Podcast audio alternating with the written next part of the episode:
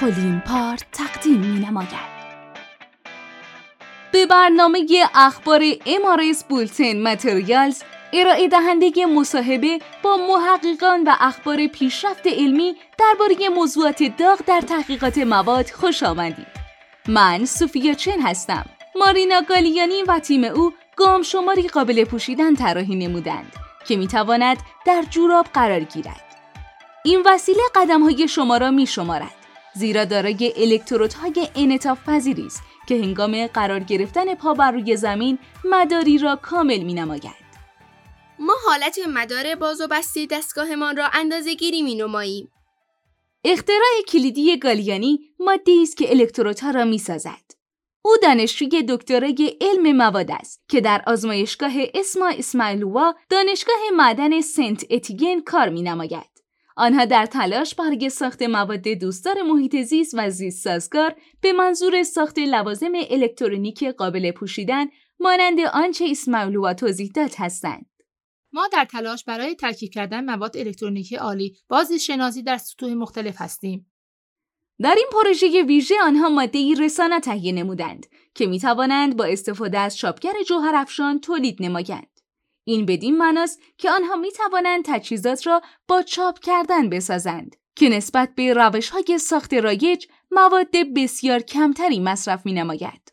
ما تولید ضایعات را با فراوری این مواد کاهش دادیم.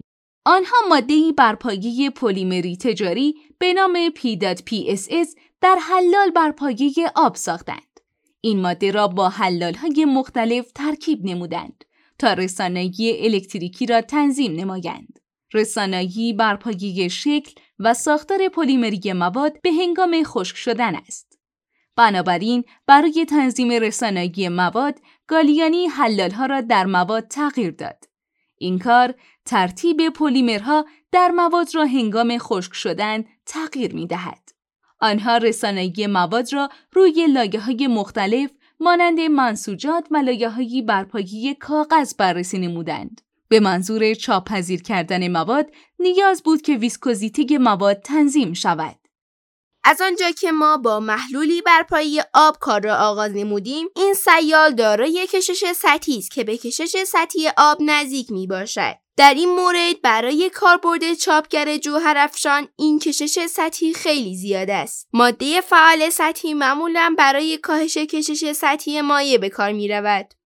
برای تعیین خصوصیت ماده آزمونهای مختلفی انجام دادند آنها توانایی ماده برای مقاومت در برابر خیس شدن را مورد بررسی قرار دادند. تصور نمایید شما این تجهیز را در تماس با پوست پوشیده و عرق نموده اید. بنابراین عرق می تواند P.PSS را حل نماید. برای جلوگیری از حل شدن ماده، آنها عامل ایجاد اتصال ارزی را به ماده افزودند تا به اتصال آن با لایه کمک نماید. همچنین خواص مکانیکی آن را با خم کردنش بررسی نمودند. آنها قادرند ماده را با شعاع 800 میکرون خم نمایند که فراتر از حد نیاز معمول برای تجهیزات الکترونیکی قابل پوشیدن است. شعاع خمش در تجهیزات الکترونیکی انعطاف پذیر در یک میلیمتر تنظیم می شود. به منظور بررسی زیست سازگاری آن جوهر را روی یک سمت شیشه ای قرار داده و سلول های بنیادی انسان را روی آن کش دادند. در نمونه حاضر سلول ها به صورت نرمال در مسیر استاندارد رشد و گسترش یافتند. به غیر از این مواد اسماعیلووا اظهار نمود که آنها چارچوبی برای طراحی و ارزیابی مواد عالی زیست سازگار ارائه نمودند که دیگران می توانند از آن استفاده نمایند.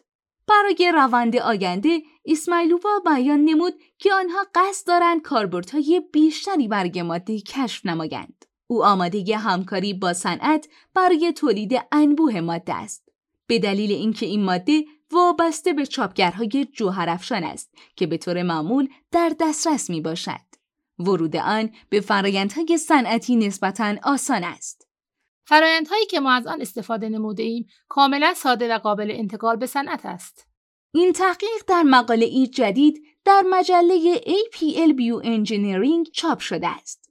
من سوفیا چین از جامعه تحقیقاتی علم مواد هستم. برای دریافت اخبار بیشتر به وبسایت MRS بلوتن در mrsbulletin.org مراجعه نموده و ما را در توییتر mrsbulletin دنبال نمایید. قسمت بعدی اخبار مواد امارس بولتن را از دست ندهید. از توجه شما متشکریم.